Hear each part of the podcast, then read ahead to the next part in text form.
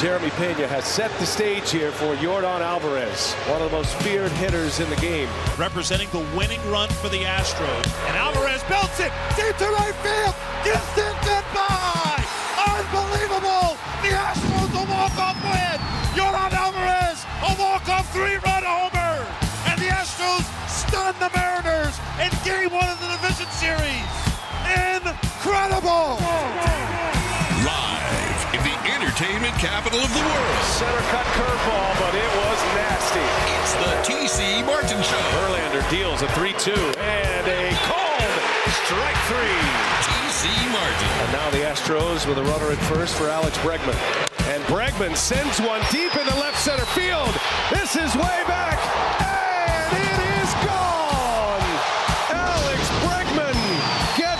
Gets Astros off the deck. It's time to get your daily prescription from the doctor. Verlander with strikeout number nine. The doctor is now in.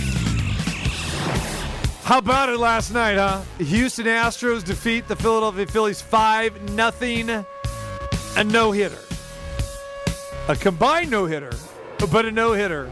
And the Phillies go from five homers in game number three to no hits.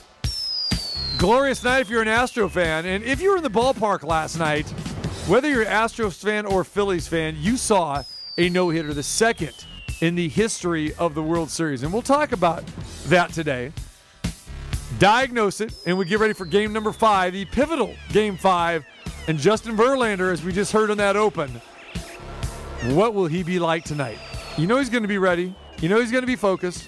There are a lot of people that are anti Verlander guys, and they're pointing to his 0 6 record, an ERA of over seven in all of his World Series games. But we'll talk about that today. Which Justin Verlander will you see tonight? All right. This means the series going back to Houston for game six and seven. We've got World Series action back in Houston, which means I will be going back there as well too. So tomorrow, uh, Marco D'Angelo will be in studio tomorrow. So traditionally, our, our Friday home, as you know, is at the Westgate, but uh, we're going to do the show in studio tomorrow, and uh, Marco will be here uh, hosting along with uh, Ralph Michaels. John Murray will be joining from the Westgate as well too. We will have the best bets just like we do, but I apologize. This is like my third Friday in a row. I think I'm going to be be missing here because of uh, postseason baseball and the World Series. I know Numchuck, you're not all upset about that. I'm not. but- I'm not. I'm not upset. but- I get to see Marco. It's great, and I get to use It's true. this Little for Breeders' like the first time in the forever. Well, since the Kentucky Derby, or maybe the Preakness, Yeah. the Belmont. But yeah, I mean that Triple Crown was pretty. Yeah. there was no Triple Crown. This Yeah. year. So anyway, so yeah, programming note, uh, of course, yeah, show happening tomorrow, but not at the Westgate. So we'll be in studio. But I promise you, we will be back at the Westgate next Friday and every Friday from there on out. So, uh, and I appreciate uh, Jay Kornegay and company and everybody over there at the Westgate. Uh, giving me the excuse pass, as I say, as we joked with Jay on the phone last week about that. He goes, "Yeah, I think it's okay." I think you might need to bring a uh, permission slip. Yeah, right. Dusty, Dusty, can you Can you sign? can this, you sign this permission slip so I can ha- so I can have access, please? Yeah, exactly. So uh, no, uh, appreciate those guys, and again, uh, love doing the show uh, at the Westgate on Friday. But they'll be really busy tomorrow as well. Like I said, getting ready uh, as the Breeders' Cup races. You go tomorrow and Saturday, so uh, that'll be fun. All right, so for today, uh, another jam-packed show coming your way today. Uh, Sam Gordon will be joining us a little bit later on this hour. Sam, the man, great columnist, as we know, with the Las Vegas Review Journal. Sam covers everything from the Raiders to UNLV football, of course, uh, championship, world championship boxing, everything. And uh, we are going to talk to Sam regarding the Raiders coming off that embarrassing loss last week to the Saints. And uh, the Raiders have stayed in Florida all week long, practicing in Sarasota. So we'll get Sam's take on that as uh, they get ready for their game against the Jacksonville Jaguars on Sunday.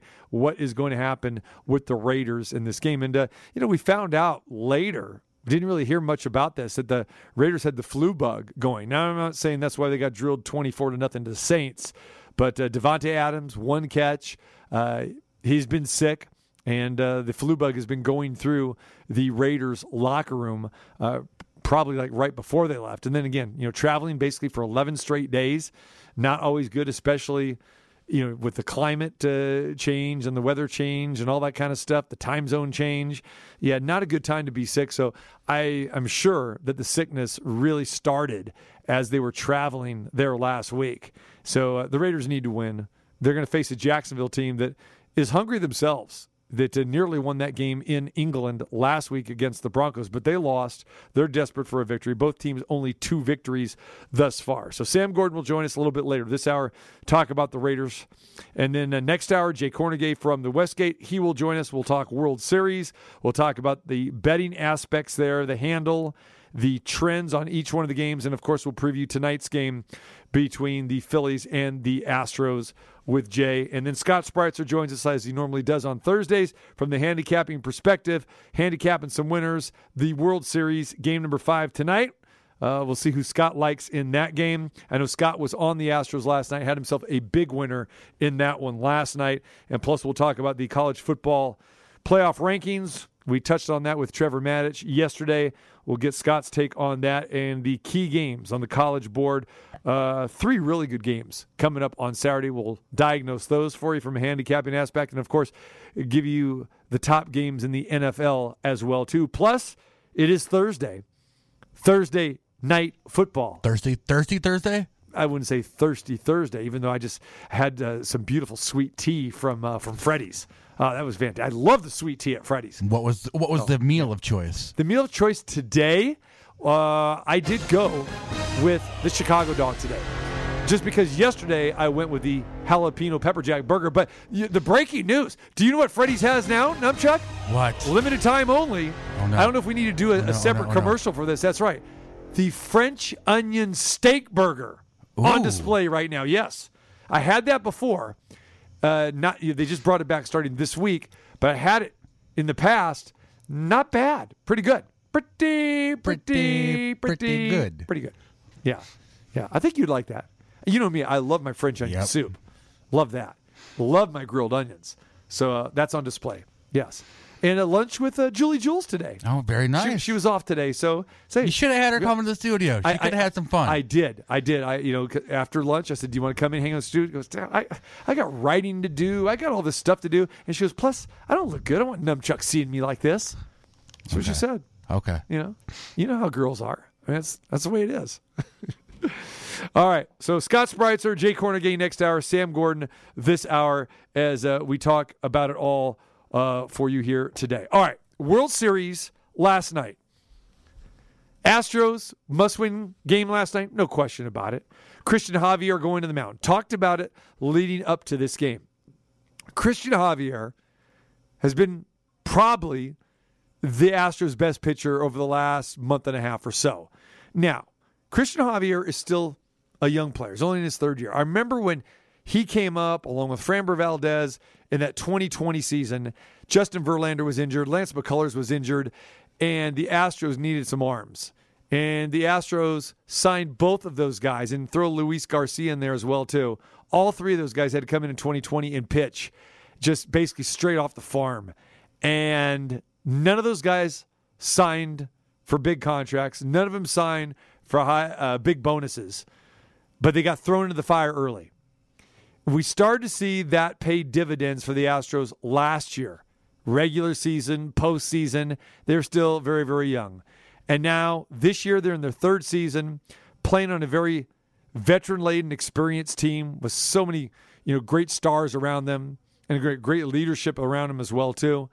And now we're seeing the fruits of all three of those guys. You saw what Garcia did in a full time starter's role this year. Christian Javier, pretty much full time starter role, even though he was always that guy, the bridge guy. When they in the postseason, let's let's bring in Javier when we need him. Christian Javier hadn't pitched for ten days. All right, because you got a healthy Justin Verlander and a healthy Lance McCullers, and they they have just whenever needed to be there, they've been there. Christian Javier is a guy that is quiet, stays to himself, concentrates like no other, meditation, and this guy just you never see him be one emotion to the other. He's unflappable. Big game for the Astros last night. To put him on this stage after not pitching for 10 days, phenomenal. Arm was fresh. The one problem with Javier, he could have some control problems. He really did not have any control issues last night, and he threw six no hit innings last night. One walk, nine strikeouts. Phenomenal. That's what you say about Christian Javier. We knew that he'd probably show up big, and he did, even though you'd have 46,000 screaming Philadelphia Philly fans. Man, he shut him down. We had nothing, nothing to the fifth inning. The Astros explode for five runs in the fifth inning, and it was Aaron Nola who blew up again. This is the third time in the postseason that Aaron Nola has blown up in a row, and you have to question, like I've questioned many times, about Rob Thomson and this pitching staff. Aaron Nola, Zack Wheeler have been downright awful. All right? Wheeler has got arm problems. He got hurt with a forearm injury, has not been the same since September. Then he took a line drive off his leg against San Diego in the NLCS.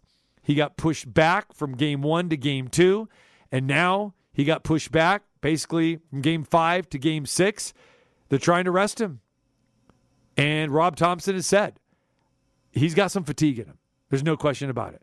So, Philadelphia, their game was to win last night. They didn't get it done.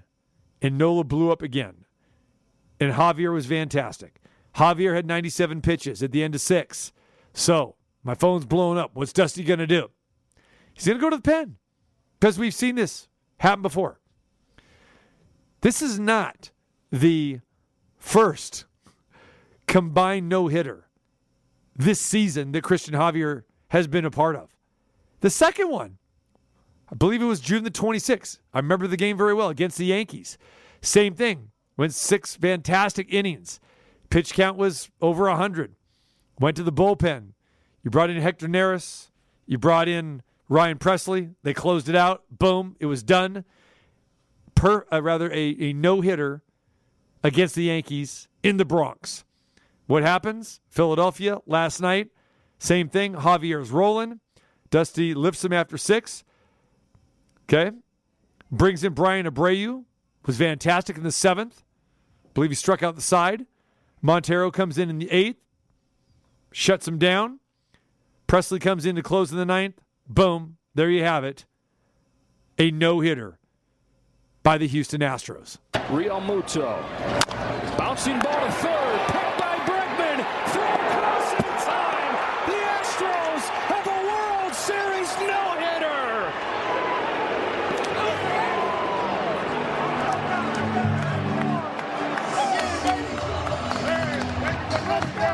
The second one in World Series history.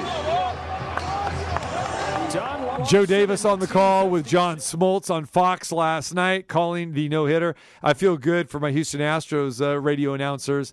Uh, I know that those guys were very, very excited, um, you know, with their call. Uh, as well too. So Robert Ford and uh, Steve Sparks do a fantastic job on the Astros radio network.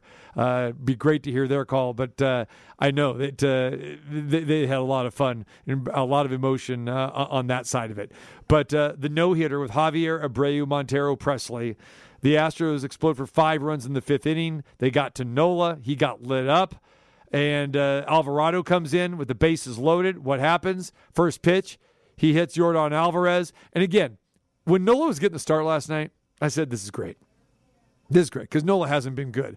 And then when they decided to bring in Alvarado, a guy who you normally see in the eighth or the ninth inning, once again comes in early in the fifth inning. And what's he do? First pitch, he hits Yordan Alvarez. But you just had this feeling that it's like, this is not going to be a good matchup for the Phillies. Even though Alvarado can throw 100 miles per hour, I get that. But Yordan, Alvarez is the is the best left-handed hitter against left-handed pitching. Phenomenal. And uh, walked in a run. Alex Bregman cleaned it up. All you have to do is get the bat on the ball. Alex Bregman, one of the best hitters in all of baseball, of going to the opposite field, got his bat on the ball, double off the wall. Uh, that scored a couple more runs. Astros tack on a couple more. Five run fifth, and that's all they needed at that point in time, and that was the final score. So the Phillies go from hitting five homers in game number three to not getting a single hit. Credit to Christian Javier. The crowd was silenced last night. You heard the crowd booing the home team, booing the home team last night because they couldn't get a hit. Phillies fans left the game early last night. So all the talk about, hey, Philly fans are great, this and that, Philly fans are bad. They boo Santa Claus. That's who they are. They have zero patience. And we talked about the, the situation with Mattress Mac the day before, where Mac is there. And there's a video that's gone viral where these guys are berating Mac. Go home, calling him all these names. And Mac fire back, saying F you, F you. Never seen Mac do that. Never seen him do that. I mean, th- those words rarely come out of his mouth. Very devout Catholic and a guy who does so much for his church. He does for the community. He's a fan. And for someone to do that, or people to do that to, to him, to get him that riled up, and I know he feels very, very bad and doesn't- want to talk about it, uh, about you know how he reacted to that. But we did see video of Mattress Mac last night jumping up and down, yelling for, for Alex Bregman, who he always sports his jersey at the games. But um, a phenomenal night for baseball last night as the Astros defeat the Phillies and now tie this series up two games apiece. All right, so before we get and start analyzing uh, to, uh, tonight's game, I want to touch on the no hitter. Now, there is the narrative out there that's saying, well, it's not a no hitter because it's it's four pitchers combined for the no hitter. Yes, it is a no hitter. Okay? Because the Phillies got no hits. It is a no hitter. It goes down in history as a no hitter. It's the second no hitter in World Series history. The second. The first was Don Larsen, the perfect game. The perfect game in 1956.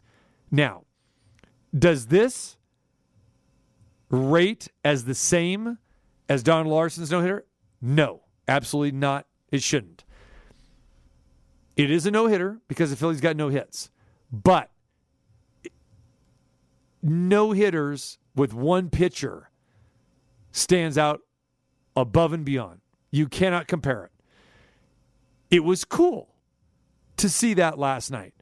But do you get as excited for seeing that as one pitcher going nine innings or nine plus innings and no hit an opponent? No way. No, because that is harder to do. Remember, it is much easier for a combined no hitter from the, the, the standpoint from a pitching staff. It may be a little bit tougher for the hitters because you're not seeing the same pitcher for four and five at bats. So, from a hitter's standpoint, it's much tougher, much tougher. So, it should be graded as such. If you have thoughts on that, chime in 702 221 7283. What were your thoughts about the no hitter? Do you view it as maybe not as important because it's a combined no hitter? I understand that, and I completely agree with that.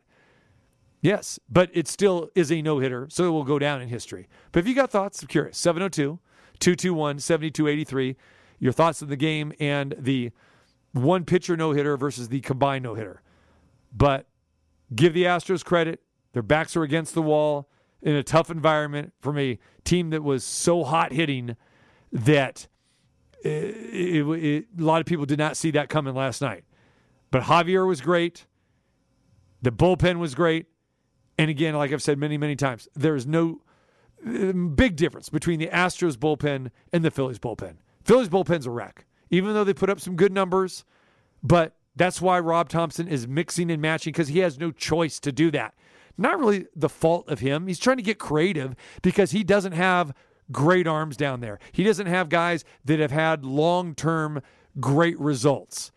Some stats will look good for the Phillies in the postseason. But remember, part of the reason why the Phillies barely got in the playoffs as a six seed because they did not have good pitching. Aaron Nola is your ace. The guy's 13 and 11. Zack Wheeler, not a great record, right? In the bullpen, you don't see a guy that has 30, 35 saves, 40 saves. You don't see that. The Phillies don't have that. They don't have great arms. I mean, when, when Mr. Hand comes into the game, you're, you're what is this? I mean, Seranthony comes in, you know, it's like you don't know what you're going to get. Alvarado throws 100. He's like Josh Hader. He's, you, you know, you're fearful because those guys throw 100, but look how many times Hader's gotten banged around. Alvarado's gotten banged around in, in his career as well, too. So they performed well in the postseason. Give the Phillies credit for that. But they cannot stack up to the Astros, starting pitching wise or from a bullpen perspective. They can't, and they don't. Last night was special, but does the no hitter maybe mean a little bit less? Yes, because it was combined. I, I get that. Robert Ford, Steve Sparks on the Astros call. We got that.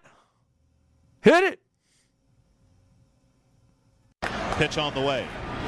Ground ball left side coming in Bregman. He scoops the short hop, throws on a move to first in time, and that is a ball game. A World Series no-hitter for the Houston Astros as they blank the Philadelphia Phillies five to nothing. There it is. All right. A uh, little little more excitement, but still, I think it would be more. You have more excitement if it was a Verlander complete game no hitter. I think th- that would. Uh, resonate a little bit more, you know, in the call. So I understand people saying, "Hey, it's really not a no hitter." No, it is a no hitter, but is it as special for the Astros? It is, but no. And for those that are questioning Dusty Baker, oh, why don't you leave Javier? Let him keep going in there, because Javier is not a guy that goes deep into games. He never has been. Remember, Javier came up through the bullpen. He's, he was basically been a career reliever, but he's only been a starter for the Astros because of the injuries that they've had with Verlander and McCullers and others. And that's why he hasn't pitched in the last 10 days. But what a great weapon it is. When we talk about the Astros having an abundance of pitching talent, well, you're seeing it. And that will be the death of the Phillies because they don't have it eventually, whether it's in six games or seven games, eventually that'll be the death of them. Just like I said with the Dodgers and the Yankees, and it will be with the Phillies. The only way the Phillies are going to win this World Series is if they get back and start cranking balls out of the ballpark again and the Astros stumble. That's the only reason, the only way that the Astros are going to lose this World Series. Give Philly credit. Their bats have been alive up until last night. And how are they going to respond after being no hit? Now, we'll say this the Phillies have been no hit twice this year. All right. Last night was the sec- second time. They got no hit earlier on in the season, midway through the season. They came back and they won the next day. The little difference is you're not facing the Astros, you're not facing Justin Verlander. Which brings us to tonight's game. All right. Justin Verlander going to the mound against Noah Syndergaard. All right. If this was five, six years ago, you're going to say, man, you got a couple aces going at each other. But instead, here's what you got you got an ace in Justin Verlander, who's going to next week will be awarded his third Cy Young award. He's going to win the Cy Young. But Verlander has faced some issues in the postseason, as we know. And it has been talked about. Justin Verlander is 0 6 in World Series starts. ERA now of over seven. Game one, he was staked to a 5 0 lead. I was there. I thought Justin Verlander was going to roll, and and he did, he was rolling. In that game, he retired the first ten hitters. Was perfect through the first three innings. Got the first out in the fourth, and then he had it started going downhill. Hung a couple curveballs, had a couple walks, and just like the Astros got that five nothing lead, boom, in one inning last night. That's what happened with the Phillies. So just like that, it was 5 3. It was 5 5. Phillies then ended up taking the lead uh, in extra innings and they win 6 to 5. But Verlander was very good in those first three and a third. All right? That was the first time in 20 years that a team overcame a five run deficit to win a World Series game. That was game number one. Now Verlander is going to get his opportunity on the road in Philadelphia, the final home game this season for the Phillies in their park. They're going to be ready to go, and they feel, hey, we hit Verlander. We're going to be fine. This is the most important start of Justin Verlander's career because he is fighting his legacy right now. Great pitcher, three Cy Young Awards. His third will be coming next week. And he's a first ballot Hall of Famer. No question about it. That's how good he is. This could be Verlander's last start in an Astros uniform. He's a free agent after this season. All the pressure in the world is on Justin Verlander tonight. Will he show up big? Will he wilt? Will the Phillies' bats pick up where they left off after Verlander was lifted after the fifth inning in game one? I am predicting that Justin Verlander comes up big. Talked to Chris Bosio earlier today. He can't join us today because he's traveling today. He said Verlander will be nails tonight. I kind of feel that. And I'll tell you why I feel that way. Verlander has had three bad outings. When I constitute a bad outing, when you give up more than five or six runs, or if you give up, say, three or four runs in only two or three innings, three of those occasions happened with Justin Verlander this year. Okay. Verlander, early on in the season, well, work our way backwards. Okay. So we know what happened the other night. Okay but he does not have bad back to back starts. It doesn't happen. He learns from his mistakes. This guy was looking at video. He self analyzes himself. He talked about it the other day. He said, "You know what? I, I, I hung a couple of those breaking balls. I've, I've went back. I've looked at it. I've studied these guys. No one is studying harder than Justin Verlander for this start tonight. Him and Martin Maldonado they will be on the same page. He'll be ready to go. But he does not have bad back to back outings. Now, his last bad outing, he faced the Mariners, gave up six runs, all right, in that playoff series. Next game, he faced the Yankees. What did he do against the Yankees? Gave up one run, struck out 11. You go back to the middle of the season. He had a bad outing against the Chicago White Sox where he gave up four runs in only three innings. Didn't have it that day. What Verlander do? His very next outing, beat the Yankees. Seven innings, gave up one run. Winner. Another outing early on in the season, Justin Verlander gave up six runs. It was one of his first starts, again, coming off the Tommy John surgery. Wasn't sure what Verlander was going to offer this year. In that early start against Seattle, gave up six runs. His next start, he had a no hitter going against the Oakland Athletics, and he had seven perfect innings went into the seventh inning, finally gave up hit, uh, and, and he got taken out. But in seven of his last nine starts, he has been phenomenal, giving up two earned runs or less. Now, that's seven of his last nine. We talked about the two that wasn't so good.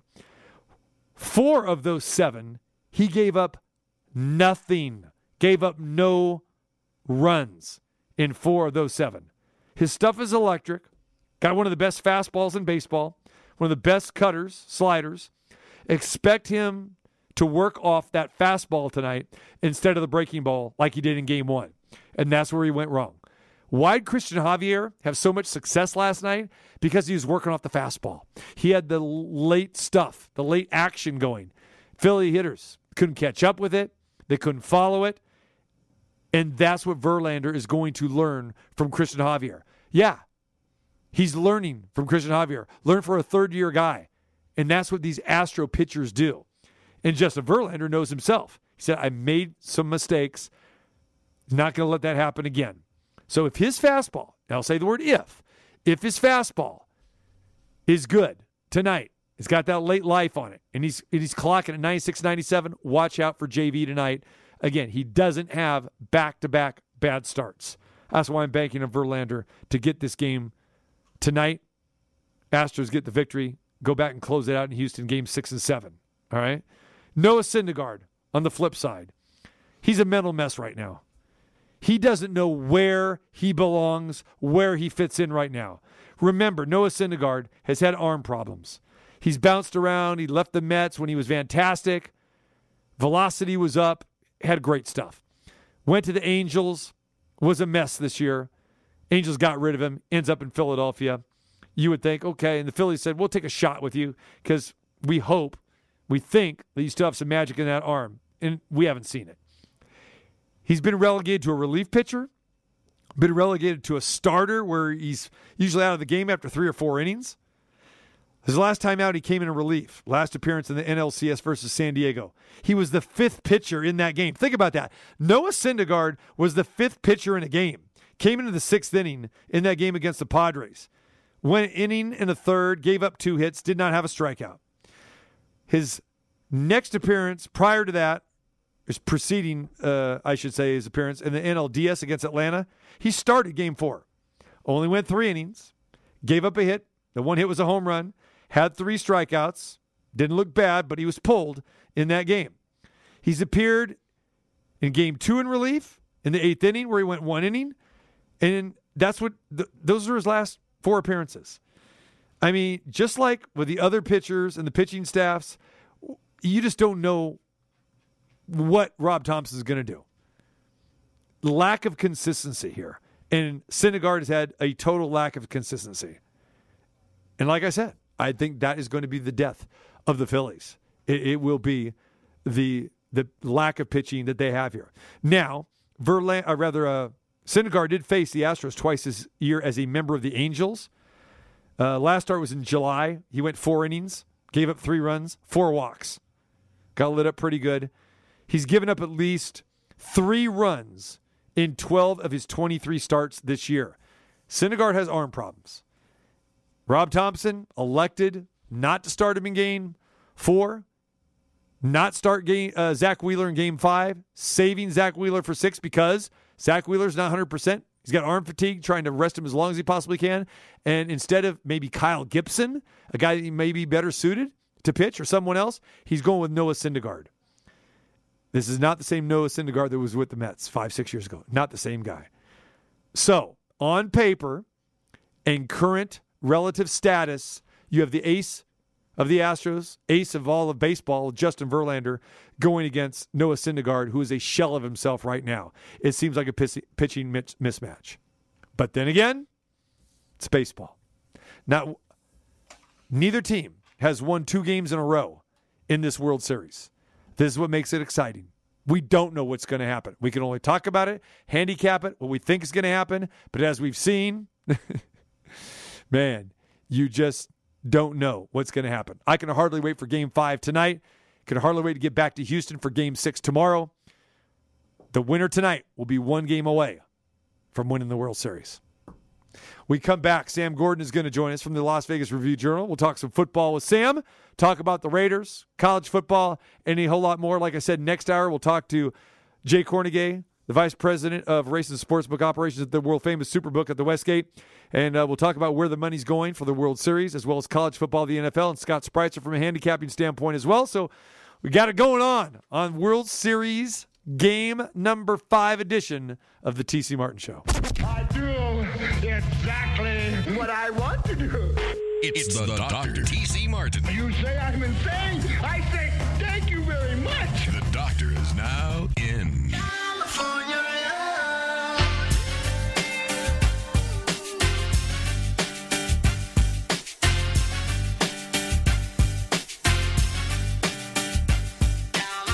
Uh, yes, we continue on here on this thunderous Thursday edition. You miss any part of any of the shows, go to the website, tcmartinshow.com.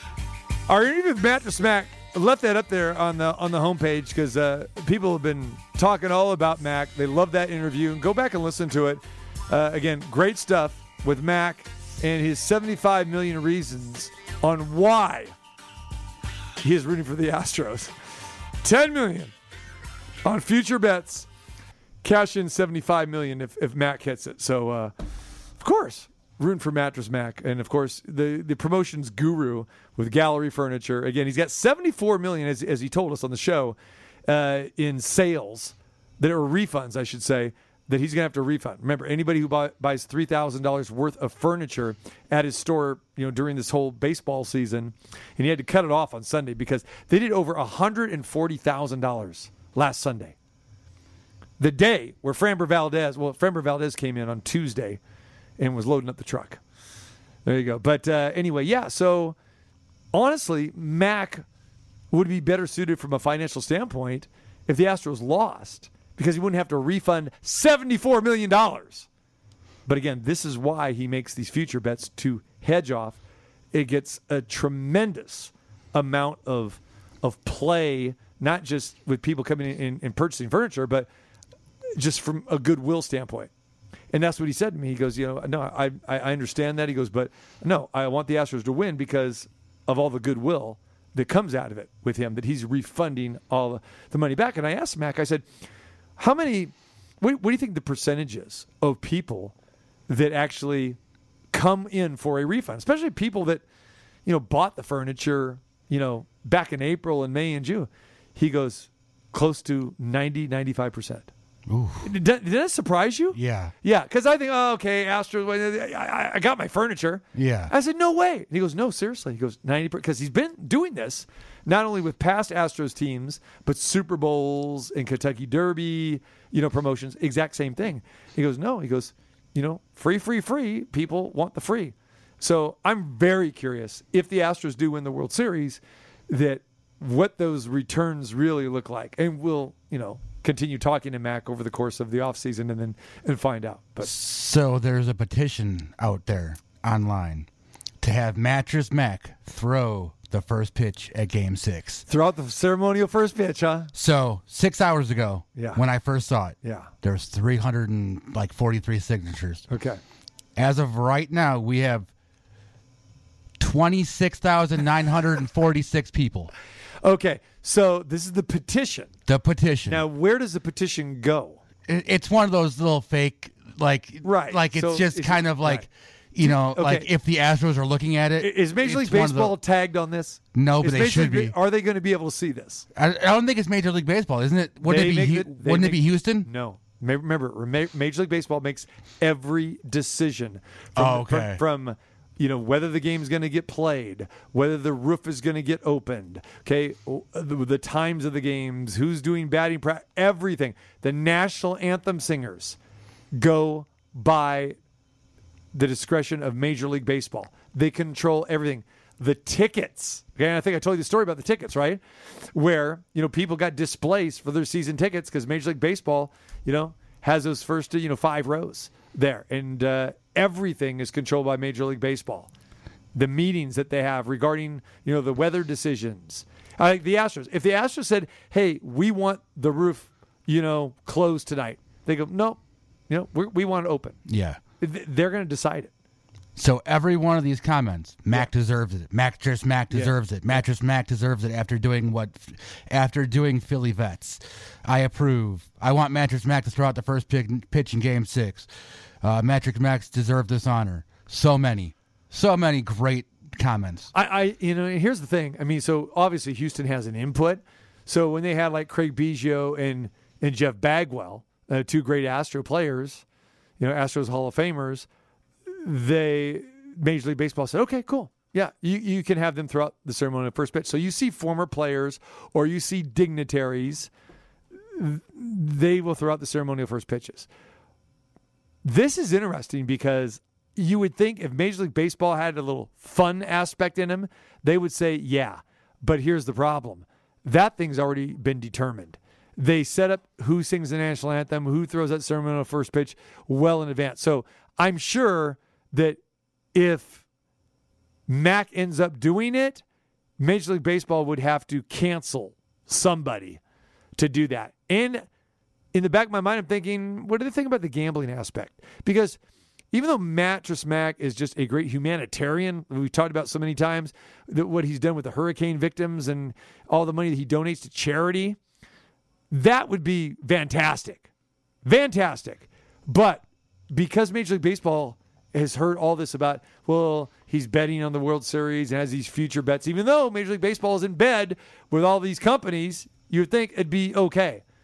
But um, I, I love the idea. I love it. He's doing something. I love it. Isn't he doing something huge today for like the Philly or for the Eagles game?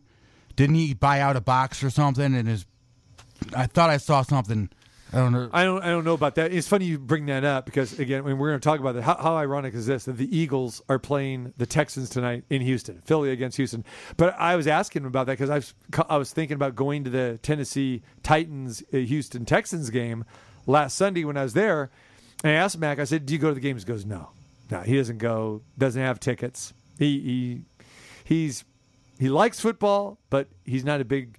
big supporter of the Texans, and especially everything that transpired with Deshaun Watson. All right.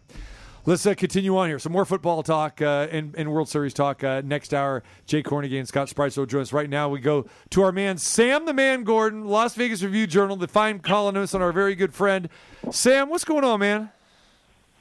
TC, how you doing? Happy Thursday. Right Appreciate back, right back to you, man. Glad to, to have you here, man. So let's uh, let's talk a little bit about uh, what your eyes saw last Sunday. Let's go back with the Raiders and the Saints. A really dismal performance by the Raiders. I read your column regarding that uh, on Monday. Fine job as usual, my friend. But uh, I, want, I want to hear it straight from you. I mean, when you were watching this thing unfold, at what point in time did you say, okay, this is the focus of my column? Uh, I mean, I think relatively I don't know, TC. Maybe in the second half when it when it was clear. Look, it's one thing to come out flat. We've we've seen that before in the NFL. It happens. It happens to great teams. It happens to bad teams. It happens to average teams. But the lack of adjustments, the lack of pop in the second half, the lack of energy, the lack of change. I mean, it was the exact same thing uh, in the second half as it was in the first half. So it was clear. Like there was the, the game plan that they had was was very was ineffective on both sides of the ball. The execution of said game plan was was not precise, uh, and as and there were no changes regarding anything that New Orleans was doing. So. Um, it, it, became clear. I mean, New Orleans is not a good football team, TC. They were at the bottom of the NFL in a number of key metrics penalties, turnovers, uh, score uh, points allowed per game. I mean, this is a bad team. This New Orleans is not a, a, a great team by any measure. And the Raiders had them out there looking like the '85 Bears, which is how poorly uh, they played. So it it was this was supposed to be a stretch where the Raiders reeled off uh, several victories. I'm not I'm not going to say six and zero oh or anything, but four and two, five and one. That would have put them right back uh, in the mix. And I suppose it's not too late. They can still uh, win a number of games here. But there's nothing that we saw Sunday at all to suggest that that's going to happen. So it was a uh, it was again a dismal um, embarrassing performance. Uh, obviously, like you said, in my column um, you talked about the, the, the coaching, but uh, the players didn't perform either. It was a it was an all around dud uh, by the Raiders, players, coaches, uh, everybody involved, and uh, really a, uh, an egregious performance. Against the team that I thought they had a, a prime opportunity to beat, um, they, they, they they they certainly um, didn't have anything to offer whatsoever, uh, and that is a reflection. I, you know, you read the column. It was that was those were my thoughts, and and uh, we'll see what kind of adjustments uh, the Raiders make on Sunday, and what should be another winnable game. Uh, against Jacksonville Jaguars, and I said I say should be because uh, we'll have to see after that performance against New Orleans. I agree with you, and again, you you come off that game against the Texans here at Allegiant Stadium the week prior, and they didn't look good in the first half. We were 10-10 you know, to Davis Mills and company for the Houston Texans. And then the second half, the Raiders showed some life, some spark, and you would think, okay, naturally, okay, now, you know, they're supposed to win that game, and they're probably supposed to win the game against the Saints. Now, granted, you know, the Superdome is a tough place to play, but the Saints, like you said, are not a good team. They got question marks at quarterback, they got question marks at running back, and even though you got Alvin Kamara, I mean, this guy has been banged up. He hasn't been the same guy for half, you know, almost a year now, and he gets his you know, scores his first three touchdowns of the season in you know week number eight. I mean, it's it's crazy, and they were listless, they were lifeless. It was humiliating. It was downright embarrassing. It's almost like the Raiders felt like, okay, we're going to walk over this team. And you can't have that type of attitude when you are the Raiders, when you are the two and five Las Vegas Raiders. Uh, it's it, it's mind-boggling, Sam, because it just seems every week, you know, you know, people are expecting this team to bust out. And then here comes the uh, the question that I have for you is, you know, people say, well, the Raiders should be much better because they have all this talent. I disagree with that, Sam. I don't think that there's an abundance of talent here. And when you look at the especially the defensive side of the ball, I mean, that defense is a sieve. It's a sieve, especially against the pass. They have been uh, struggling with cornerbacks and safeties and basically linebackers for the the better part of, of, of many years. You bring a guy like Chandler Jones, okay, that's supposed to stabilize something. You got Maxx Crosby, but outside of Crosby, what has anybody else done? I mean, are you banking on on Divine Di- Deablo? Are you really kidding me with this? I mean, with all these guys, I mean, that defense is is so thin to begin with, and then you add on injuries on top of that. I mean, I don't see it getting better anytime soon. Then, as, as far as offense, yeah, Josh Jacobs. I mean, let's be honest. The Raiders really didn't think too much of him. They, if you thought that much of Josh Jacobs, you would have re-signed him. He's having a fantastic season. He's the guy that's kind of you know carrying you right now. But Derek Carr is the same Derek Carr that we've seen in the past. And Davante Adams, I mean, one catch last week. Now, I, you know, it, it just in Davante Adams, you know, he's hanging his head. We saw how he reacted after the game. That's frustration. We've talked about a lot during the course of the season. He's not used to losing. He wasn't losing like this in Green Bay. I mean, he was putting up his numbers. And so if you're Davante Adams, you got to be thinking, man, you know, what did I sign up here for? So I just think that when you look at the talent aspect here, the Raiders just aren't very good, really, on both sides of the ball, but really specifically the defensive side. Well, I yeah, I mean that's that's clear. I think they have like the. I, I saw some some stats on uh, I believe Josh Dubow, um, great great sports writer for the AP um, in the Bay Area, uh, alluding to how little of money the Raiders spend on their defense. I think they're third to last in spending on that side of the ball this this particular season in terms of how much they've allocated to their defense um, this season, and it shows right. And it shows in certainly in the in the lack of um, high end you know, top tier playmakers, and then in the lack of depth as well. So, like you said, DC, when you lose a Nate Hobbs who had been developing into a Pro Bowl caliber corner and one of your best defensive players, you lose him to an injury um, to begin with. You're already thin at the secondary to begin with. That's the, the ramifications are devastating. You mentioned Chandler Jones. Uh, the, the, high price tag, uh, excellent pass rusher through the first 10 years of his career, the excellent pass rusher coming over from the Cardinals at, at 32. It just, he hasn't found it this season. So, uh, the, the, the, the issues are, are, abundant on the defensive side of the ball. I do think um, that they were banking uh, on on the, the new staff and regime being able to piece it together on, the offensive line and figure things out and banking on their coaching. And uh, in some ways, in the running game, for a few weeks, they, they've delivered in that regard. And then we also saw how much that unit struggled on Sunday uh, against the Saints. So uh, I, am with you. It's not. It's not certainly not a top five roster. You look at rosters like the San Francisco 49ers, the Buffalo Bills, teams like that, right? Like the the Raiders aren't in that echelon, but I do think um, they have more talent than the record than the record would indicate. This was a team that, that had the opportunity, right? When you when you when you elected to move on from Mike Mayock and Rich Rich Bisaccia, there were one of two ways the organization could have could have went. They could have opted to, to do a full teardown and a rebuild right on the spot, and and and uh, trade away some of their best players and elect not to resign certain players and only focus on their young guys. Uh, or they wanted to, or there was the approach of doubling down and, and, investing more resources into the success that they had last year. And a lot of those games at the end of the year, were they fluky? Maybe to a certain degree. Uh, that that uh, stringing together wins that improbably, and however many they had to reel off five of their last six or whatever to make the playoffs. Yeah, there was there was definitely um, some luck involved in that, but it, nonetheless, it was a 10 and 17 that the Raiders elected to add resources to and invest more money in instead of um, rebuilding. So when you do that from an organizational standpoint, it, it, signals to me that they expected to be a lot better than two and five, right? A lot more competitive um, than two and five. They were of course competitive in their first few losses, but Sunday uh, was inexcusable, and now uh, you're at kind of a crossroads in your season where if the Raiders lose on Sunday to the Jacksonville Jaguars, which the Jaguars at two and six are in a similar position where they've lost a number of post games as well, and could probably make the case and argument that they should have a, a better record than they do. But uh, with that being said, if the Raiders go down to Jacksonville uh, and lose Sunday, then then you can forget about it. I mean, there already was hardly a margin of error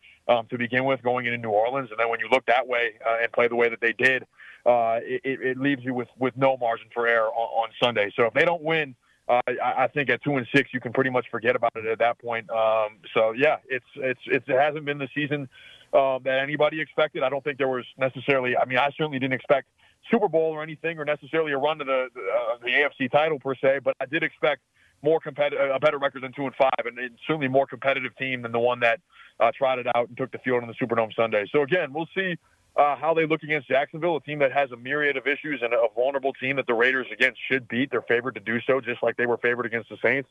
Uh, but as we've seen with with the Raiders this year, you don't know what you're going to get, uh, and until they go out there and prove it and beat the Jacksonville Jaguars and play a sound a good sound four quarters, uh, you can't assume anything. Not at this point in the season. The trade deadline is coming past this week. Uh, the Raiders stand pat, don't do anything. And here's a comment from Dave Ziegler. He says, "We are excited about the group that we have." What do you what do you make of that? Um, I, make. I, I mean, it's it's hard. For, I mean, I don't. Me personally. I mean, I that don't is the company line of all company lines there. I mean, they Uh, didn't do it, uh, you know, but yeah. I mean, you can't be happy with what you got, especially as you know, Sam, you're a GM, you're a head coach, you come in, okay, we, we're we're playing with Mike Mayock's guys still for the most part. Okay, we can, we can try to get rid of some of these guys, but you can't re- get rid of everybody. You got to play with these guys, especially in a coach's, you know, first year, you know, uh, under this regime here with Ziegler and McDaniels here. But you can't say that we're happy with this group that we have here. I mean, that's just saying, you know, hey, I, I don't want to, you know, create any, you know, bad ill will or chemistry in, in, in our locker room right now. But uh, especially on defense, you can't be happy with this. No, I, I don't think there's any way. I mean, the team's two and five. The the, the first four losses were all came down to situational football in which the Raiders didn't execute, and and the fifth loss uh, was a total no show. So I don't think I don't. I, there's no way. Uh, there, when you look at the roster, right, and there are strengths of this team. When healthy, the receiving corps should figure to be among one of the better ones uh, in the NFL. You have Maxx Crosby, who is one of the best defensive players uh, in the league at 25. He's under contract long term. Nate Hodges is emerging into a star, uh, and there are quality starters around the field. That, but when you take a when you when you're talking about again a team like San Francisco, the depth, the team, the, the depth that a Buffalo has, the, the there are much, much, much better rosters, and there has to be an understanding that, uh, yeah, there are pieces in place. There is a foundation in place. There was last year, but uh, that, that there's still a lot that needs to happen in order for this team to be a real upper echelon contender. And I think some of his messaging yesterday um, was they want to build something long term, something sustainable and long term, and that's that's very understandable. That's obviously the objective that every uh, front office, every team has to have. But at this juncture of the season, when you're two and five and you might be two and six, like what what is there right now long term that they that they that that that excites Dave Ziegler? Like I said, I mentioned I think a few of the players, and I think a few of maybe the units that that are strengths of this team, but there are still too many holes. And in order to build something sustained, it's going to take um, a while. So I was they had an opportunity right at the trade deadline to maybe recoup some draft picks and recoup some draft compensation and uh, sell off at this juncture of the season. They chose not to do that. That signals to me that they are they still believe that they can compete for a playoff berth. And again, uh, they they did lose to New Orleans, but the schedule still relatively favorable with Jacksonville, um, with the Colts. Uh, Seattle, I think, much better than anybody expected, but but there are winnable games still uh, on the schedule. It's just there again, based on Sunday, we haven't seen anything that's going to suggest that a, a run is going to happen. Uh, so we'll see how they respond on, on Sunday. But I, I'm with, I'm with you. I don't think there's anything um, that that he that, that Raider fans are happy with being two and five, and, and I, I certainly don't think that's the messaging that they want to hear from their general manager uh, at this juncture of the season. Need a must win against uh, Jacksonville, a very beatable opponent, but Jacksonville coming off uh, a tough loss in England as well too, so they'll be hungry. And we've seen Jacksonville uh, play pretty well, especially at home, but uh, a lot of close losses, like you said. Sam, I appreciate it as always, my friend. We'll let you get back to work. Thanks for spending time with us today, and uh, we'll talk to you next week. Thanks, DC. Appreciate you having me. Talk soon. There he is. Sam Gordon does a great job at the Las Vegas Review Journal. Check out his column there at the RJ. All right, we come back. We talk football, baseball, a whole lot more, handicapping as we get busy with Jay Kornegay from the Westgate, the Superbook. Scott Spreitzer joins us from Doc Sports as well too as we continue on here on a thunderous Thursday edition, getting you ready for game number five of the World Series between the Astros and the Phillies tonight. The winner of tonight's game will be one victory away from a World Series title.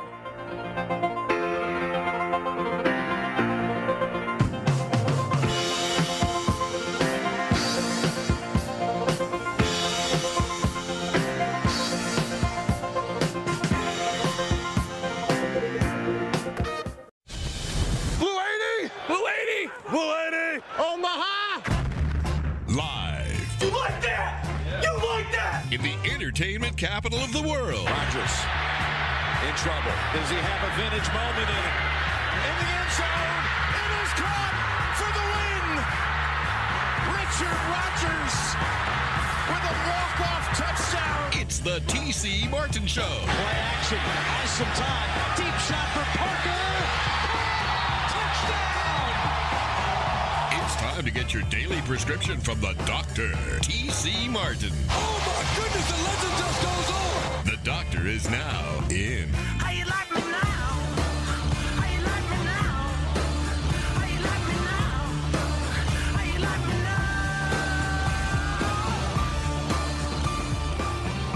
Glad to have you here. Hour number two. Continuing on here, talking a little World Series game number five tonight. Verlander against Syndergaard. We'll talk about that this hour. And of course, we'll take a look at the college football betting board as well as the NFL as uh, we continue on here on this uh, thunderous Thursday edition. And uh, remember, uh, tomorrow, uh, Marco D'Angelo will be in for me uh, going back to Houston for World Series Game 6. Will there be a Game 7? That is the question. I know a lot of people are rooting for a Game 7, especially our next guest, because they want more action coming through the counters at the sports book. No doubt about it. Our very good friend Jay Kornegay, the vice president of Race Sportsbook operations at the Superbook at the Westgate. Jay, what is up, my man? All right, TC. So, uh, you know, you keep talking about these trips. I mean, how do you do it? I'm so so jealous. Listen, you- oh, oh, I got oh, I got to go to Houston for Game Six. You know, I'm like, oh man. Uh, let me know when you got an extra ticket. L- let me say that I bet you have m- more frequent flyer miles than I do. I, I gotta say, I mean, you're you're a traveling man yourself now. Don't kid any, don't kid anybody now. Well, I am going to Hawaii next. Yeah, oh, there, there you go, Hawaii. And do I get an invite? I mean, anything? Do, you know, uh, an invitation with a pineapple or anything? A luau? Why would he invite you to go to Hawaii? I don't know because he wants me invited to go to the World Series. I think it's a fair trade, don't you think? No. No. no. Yeah, it's like, uh, yeah. Well, listen, I haven't been to Hawaii in uh, 10 years. Okay. Wow. I mean, that's where my mom's side of the family's from. So I got family back there and Okay. uh, just, just saying hello, you know, that's it. Um, and, um, uh, it was just, uh, it came up, uh, we had a, a nice little package deal. And so we're, we're looking forward to that. It's, it's weird though, you know, when you're being in the sports business as, as I have been over 30 plus years, you know, when you get into those like locations, those destinations, it, you do escape it for a while, you know, Yeah. Like, oh my gosh, like who won that game last night? you know, I'm sorry, I was at the, you know, uh, you know, the tiki bar or something. right, right. Now, Jay, have you uh, traveled overseas much at all? Oh yeah, I actually uh, my parents were over there in Germany uh, for about three, four years, and then Oh, Greece for I'm three, four jealous. Years. I'm jealous. You're talking about Germany. Well, I didn't listen, Bundesliga, I my friend. My summers. Oh, yes. Yeah, I I spent three summers over there, and then one Christmas break. Mm-hmm. So during my college days, that's where I spent my summers. And you know what? To be honest, I I just you know I should have taken advantage of it uh, a, a little bit more. I did travel around, and you know got the Euro pass and did that thing, and we had you know blast. And I had some friends that came over, and we'd work a little bit, and then we travel a little bit. I just didn't appreciate it as you know as much as I should have um, because I haven't been back since. so um, I'd love to take uh, my wife over there because she's never been, and uh, we uh, hopefully get to plan that uh, soon. And the reason why I asked you about the overseas is because, you know, I can imagine when you say you get really kind of disconnected from the sportsbook side, if you're overseas, I mean, not only do you have like the seven, eight, or nine hour, you know, time difference, but there's no coverage that over there of like what happened in Major League Baseball today or even the NFL or even the, the, you know, if you're over there, the NBA finals time for the most part, there really is you know, you try to find a TV there, and, and I've I've been through that before. It's like, wh- what You- you're looking at? What? No, no, no. We're you know we've got you know this other thing on, or you know that uh, you know. I mean, I saw so many of these like soccer games when I was in Croatia. They were like showing over and over again, and it looked like they were playing at high school fields or something, or like empty stadiums. And uh, like I don't know what I'm watching here. You know, you know, give me something else. Uh, can I can I get a baseball game or a football game? They're going, what? What are you talking about? You know, so Yeah, yeah. So in your No industry, you know, like I said, you know, you're you're you're consumed with this. This is your life, day in and day out. I can imagine that how you would probably be going through convulsions. no, it's really a relaxing time. Right. You know, I just I, I still get emails. You know, you're still on the phone. You know, you get them on your phone. And you say, "Oh, this is how we did last night," or whatever. And uh, you know, so I, I'm in constant contact. And you know, we we're open every day. We're open 24 seven. You know, we're in six jurisdictions. There's a, there's a lot going on. So I do try to keep my hand on you know on the pulse there. But uh, you know, I, I will tell you one story. Uh, when you mentioned that about trying to get information over there, when I was over there, this was before the internet, before cell phones and all that, and so we used to get our you know scores uh, from the military newspaper called Stars and Stripes, and but they would be scores like two days ago.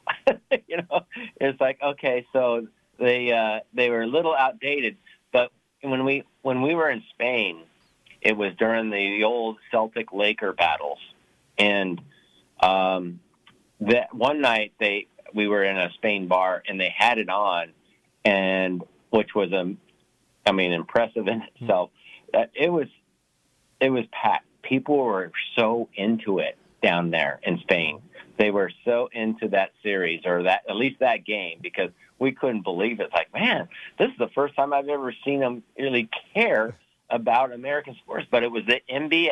It was it was Magic against Bird, and it was um, you know I don't know if, they, maybe they hyped it up over there, but certainly a lot of interest in it in Spain. Yeah, and again, we know that Spain's a great basketball country as well. You know, I mean, the Gasol brothers and, and so many others as well too. So they, they love their basketball.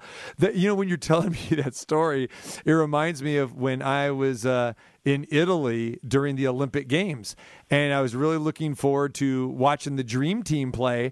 And I was uh, at my hotel and actually made sure that I was I was eating dinner and in front of the TV, and I was so excited because I can't remember who the dream team was was was, was going to be playing, and instead. I was watching handball. I was watching like Italy against I don't I can't you know Guatemala. I don't know who it was in a handball game. And it's like, are you kidding me? And then after that, it was it was some other you know, I don't know what it was. Uh, you know, what's what's the the skeet shooting or something like that. They had all these obscure sports. I'm going, can I get some basketball? Can I see Team USA?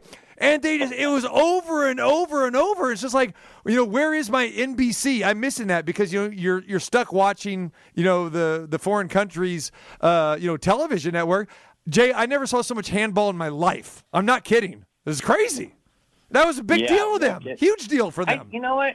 Handball seems pretty cool, and I've watched it a few times, but it's so frustrating trying to figure out what the heck is going on. you know, right. I, I don't understand it. Like some of these foreign sports, and that are very popular around the rest of the world or certain parts of the world. To watch it during like the Olympic times or World Championships, you're like, okay, I'm trying to figure this out. It's it's impossible. You need somebody by your side saying, okay, you know, trying to I mean, those, you know, Europeans or or you know people in Asia, South America, wherever, you know, trying to understand baseball back in the day. Now it's more of a worldwide sport these days, but back then, trying to explain to them about what you know the baseball rules are. I remember trying to do that to some of the Germans over there, and they were just totally lost. You know of what you know what was going on, but. uh uh, today, you know, the internet obviously has connected us all. Jay Kornegay joins us from the Superbook. Uh, let's talk a little World Series, Jay. How's the atmosphere uh, been in the book for these games? Yeah, no, it's been great. Uh, you know, uh, I wish you know last night was a, a tough. Uh, at least we had you know the no hitter going, uh, which was kept the game exciting because we're like, okay, they're going to get a hit? And then it got really exciting, like the last two innings, because like, shoot, maybe they're not. And uh, I think that's what everybody was, you know, um, you know, staying tuned uh, to the game was that uh, it was, um, you know, the no hitter going, and so, um, you know, five nothing uh, with no threats. You know, nobody on base, nobody, you know, nobody like two on, you know, one out. You didn't see any of those situations. So, you know, the whole story was with whether or not the Phillies were going to get a hit. Right. Now, was there a prop on the board either for each game? Is there going to be a no hitter, or during the course of the series? Did you have that on the board? And No. any takers? No. No, no, not that I know of. I, I, someone asked me that last night, and I said I don't think so. you know, I mean, I, I, you know, it hasn't happened in sixty years, Right. Uh, Right. So, So uh, me- like, uh, yeah, it's like I don't think so. But the the games itself have been getting pretty good action. I can tell you tonight. Um, you know, we got a lot of things going on. We got you know the football game. We got the the Knights going at four, and uh, of course we had the World Series. And we had a little debate in the back room about two hours ago of what we were going to do with the audio. And I and I so there was a lot of different views on that, and um, I actually had to pull rank, and we're going to go with the baseball.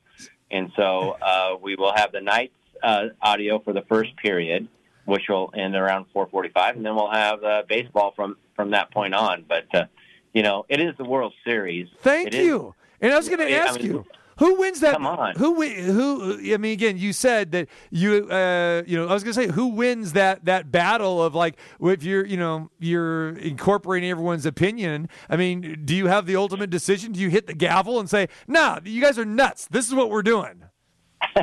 I, you know what? I love my team. The team is great, and they usually figure it out themselves. But there was uh, uh, the, the jury was split. Okay, um, they couldn't make up their mind, So I said, okay, this is what we're going to do. You know, but most of the time I leave it up to them, and they do figure it out. But tonight it was a little different story because you know what? It's such a, a bad football game. Right. You know, the football you know, football game is getting some action. There's no doubt they always do, but it is the Eagles against the Texans. Come on. That's what I'm saying. I mean, how can this even be a debate? I mean, it should be a clean sweep over there. I mean, it's a World Series coming off a no hitter. It's 2 2, pivotal game five. Nights, I mean, early season. And then you got, again, football. I mean, are you kidding me? We might as well throw croquet or handball in the mix while we're at it. Put that in. And where was Murray on this? I want to know where was Murray? Where was his vote? Oh, Murray, you know, he was probably eating lunch by the time, you know, I was talking. But anyway, yeah, it's like so true. But, uh, yeah, but we will have, you know, the nights on a big screen. We'll have the football game on two big screens. We'll have the World Series on big screens, obviously. And we got a slew of, like, NHL games tonight that will be on smaller screens. But everything will be on because luckily there's only two NBA games, two college football games. All Everything will be on, guaranteed. Of course. It's the Superbook. Of course it will be. Uh, let me ask you if you have to now make a, and you're probably going to have to, uh, make a line for this in the future, will there be a no hitter thrown in any game of the World Series? What would you make that line? Oh, geez, I have no idea. Come on, let's make it right now. be- let's make one for next year. be astronomical, but okay. Well, listen. Okay, there's a difference here. You okay? get action. there's- People will bet on anything, Jay. Come Well, on. I know that. I know that. The okay. You, there's a difference between you know the probability odds, Mm-hmm. right, of the actual happening, and then w- your bookmaking odds Right. right? I mean, I know that you know a regular football game, you get like a hundred to one that a touchdown will not be scored, and we had one of those like earlier. One I can't remember if it was a Thursday night game or Monday night game, whatever it was, but uh, no one scored a touchdown, and it paid out a hundred to one. A no hitter's got to be. Um, but here's the key: um, they're going to bet the odds. So you you basically when you put something up like that, this is where I go up and tell my bosses. I go, okay, uh, just so you know, if, if it's a no hitter, we lose about uh, 1.3 million, and if there uh, is we we win, you know, two thousand dollars. And they're like thrilled, as you can imagine, right? Look at all the Uh, great publicity you get out of that, though. There you go. Oh yeah. Oh yeah. Oh yeah. Yeah. Exactly. yeah. And yeah, even though they come in, the lights are dimmed, and you know we you know had to raise the prices of our sandwiches and stuff. So oh, um, no, no, no. Please don't do that. Please. Don't mess with my food. Come on. you know, it's funny. I was, you know, I was talking to our guy, Mattress Mac, uh, uh, about that, you know, the other night when we were uh, after game, was it uh, game two? And I said, hey, Mac, I said, you know, if you know, what's better for you financially? Because as you know, I mean, he's got seventy-five Yeah. million if he cashes out at the Astros win the future ticket. But you know, remember that is a hedge bet. People say, "Oh, is Mac, uh, you know, yep. hedging on the Phillies?" No, no, no, because this is the hedge bet for his furniture promotion. If you buy three thousand dollars worth of furniture, he's going to refund everybody. So he tells me he's got right now $74 million that he would have to refund. So obviously, it's Wow. he's better suited from a financial standpoint if he doesn't refund the money and the Astros don't win the World Series. But he goes, no. He goes, I, I want to hit the future ticket. I want the Astros to win because even though I'm basically going to split even, and he would make 74 million profit, you know, uh, if uh, the Astros lose from from his furniture sales or he doesn't have Yeah. to refund. But he says the goodwill. He goes, I cannot, you know, you can't purchase that kind of goodwill that he is going to get for refunding all those people. And and so that's kind of what we're talking about here, right? Yeah, yeah, I, I understand that, and uh, you know, watching him, at, you know, they've shown him a, a, a couple of times, and you know, he's really rooting for the Astros. Oh, he's a fan. You got to remember, he's a fan first and yeah. foremost. Oh, I know. Yeah. I know. I know. I know. He's, he he came in here years ago. You know, Mm-hmm. before PASPA was overturned, and he had all these different options. But uh, you know, he uh, approached us, uh, you know, on a wager, and um, we we didn't know who he was. You know, he was a guy off the street. Who is this guy? you know, and uh, and it was uh, it was a bet on the Astros, and uh, he said, "Yeah, I'll th- think about it." And uh, he, he obviously went around and probably you know got some you know better offers, and and uh, which was fine as well. But um, you know, we didn't know him from Slim, right? Uh, he was just a guy off the street. We had no idea. It was the first time we didn't know him as Mattress Mac. It was just some guy off the street. Like we, we offered him a pretty fair deal, and uh, um, you know, I shouldn't say deal. It was an amount. Right. Okay. And uh, he's like, ah, nah, let me go check around. And it's like, I'll come back later. You guys gonna be here tomorrow? I was like, yeah, of course. Uh, but obviously, he got down uh, at, at another place, which is which is great. That's fine. But uh, yeah, I you know there's and that's where it really comes down to. It comes down to like ownership. You know, they're the they're the ones that decide. You know how much liability they're going to stomach. Right. You know, and everybody's a little different. Listen, I've been through four ownerships at this place. Uh, you know, in 18 years, and and uh, you know, and everybody has a different appetite, and uh, so it uh, it really comes down to what they're comfortable with. You know, when you talk about those big numbers like that, you know, where they're it's you know 30 million or 75 million, whatever it is. I mean, if that pays out, I mean, as far as I know, that's the biggest payout I've ever heard of. Oh yeah, no, I mean he's on record. Uh, this will be the largest payout, uh, you know, ever. And it's funny because I have been pimping you out big time. I'm, I'm saying, Mac, you, you got to come to Vegas. We'll take you over and introduce you to Jay, the the Westgate. And he goes, "Oh, the Superbook. Yeah, I know, I know the Superbook." And he goes, "You know, what's their limit? What's their limit?" And I think I was texting you, you know, back and forth, and. uh it, it's just so funny, you know. He goes, "Well," he goes, "I don't think they'll take my action there," so I'm I'm I am pimping you out big time, Jay. And it's funny. So I said, "Well, you know, let's talk about your, bets that you have this and that." So I asked him about this this one establishment where he had because he's got like spread out over like you know three different uh, you know companies. yeah. So I asked him one company. I said, "So what's their limit?" Wait a second. And he says just like this while while he's down in his Caesar salad. He goes. "Tch, Only a million. And it's like, no, no. And that's what I said like that. And he goes, Will the Superbook take that? Will they will they take more than that? I go, Let me talk to my man. Okay. Yeah. And that's what he said. But but he just shook his head. He goes, Only a million. I said, yeah, it was like, oh, geez. It's like I told you. It's like, listen, if it, uh, you know, back in the day, um, Little Caesars was the one that took the big bets.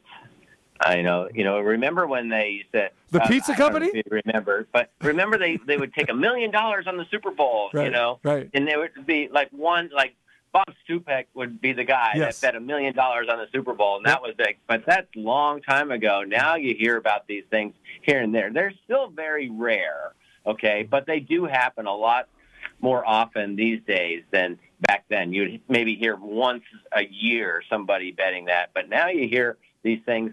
Uh, you know, some of these big players uh, around, and uh, you know, some of these bigger operators that probably can absorb it a, a little bit more than what we could. But um, I think we're fair enough. But uh, I don't know. Mattress Mattress Mac is a handful for sure. Yeah, I, I'd love to to bring him by, and uh, when he comes to Vegas, we're trying to arrange a time when uh, when he can come by. I'll, I'll definitely bring him by. I think it'd be a fantastic uh, uh, chance to just to sit down though as well with him. Uh, you- you'll enjoy it. There's no question you would. Sure, but sure. Uh, there Yeah. you, you better you better get uh, you know the authorities uh, from from above to to to take at least seven or eight figures. There you go, Jay. You- yeah, right. Uh, I, I, you know, some big. There's big money everywhere. I was talking about this Indiana operator, uh, you know, and uh, they they uh, they they took in a lot of money from Cincinnati, uh, you know, our Ohio folks during the Super Bowl, and they said, yeah, they they had uh, on, just on the game itself, they had um, like sixteen million dollars in the line. Mhm. It's like, wow, that's pretty impressive Yeah. for a, a book in Indiana. You Yeah. know, and I'm like, wow, that's that's really impressive. So, you know, these uh, you know operators are popping up left and right. is fantastic. You know, just like the Superbook, we we're you know, like I said, six states, we're all over. But man, there's there's uh, some big money out there uh, throughout the entire country. It's pretty impressive. Tonight's game, uh, Houston right around a dollar fifty favorite or so. Where's the money coming in now? Is it Verlander or people taking a shot with Syndergaard? Uh, Syndergaard.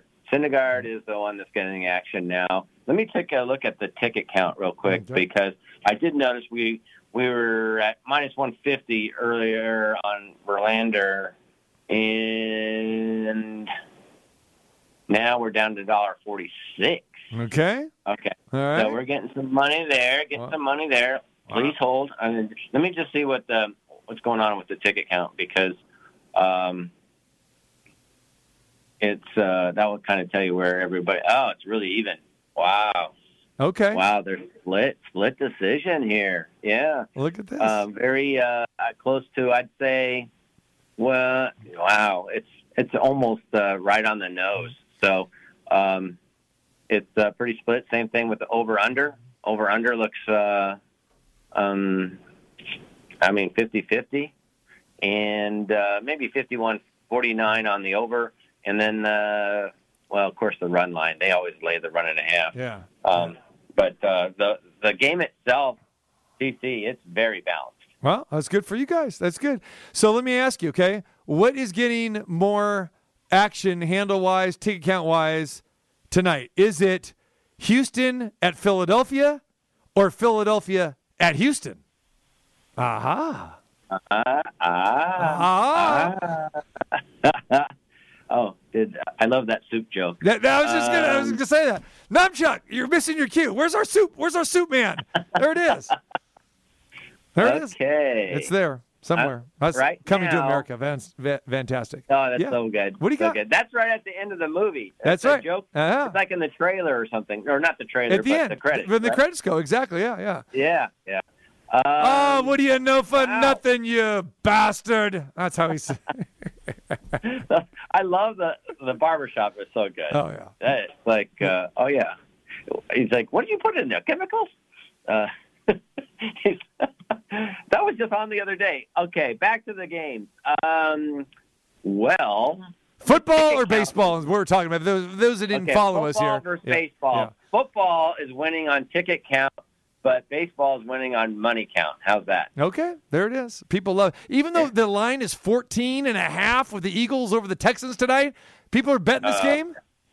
You go out there and go, oh, Eagles are going to kill them. Eagles, and then you got the, you know, the uh, um, contrarians out there that are going, no, you know, too many points. Yep. Uh, but a lot, yeah, yeah. So a lot of tickets, a lot of tickets on Eagles and over, as you can imagine. Yeah, of course. Yeah. All right, uh, real quick here. Raiders, Jacksonville. The disappointing performance by the Raiders last week. Now they're going to Jacksonville. Uh, maybe you know in Indiana, this isn't getting very much uh, handle or whatever. But in Vegas, I'm sure you know you've got uh, backers for the Raiders here. How does this line set, and and how's the handle on this, and what do you expect out of this? Yeah, this game, um, we uh, opened uh, Raiders two and a half. It's down to one and a half now. Um, I do expect this to go back up. Total, we opened 46 and a half. Now it's up to 48. Um, so, um, it's been holding there for a couple of days now, but I do expect some Raider money to come in.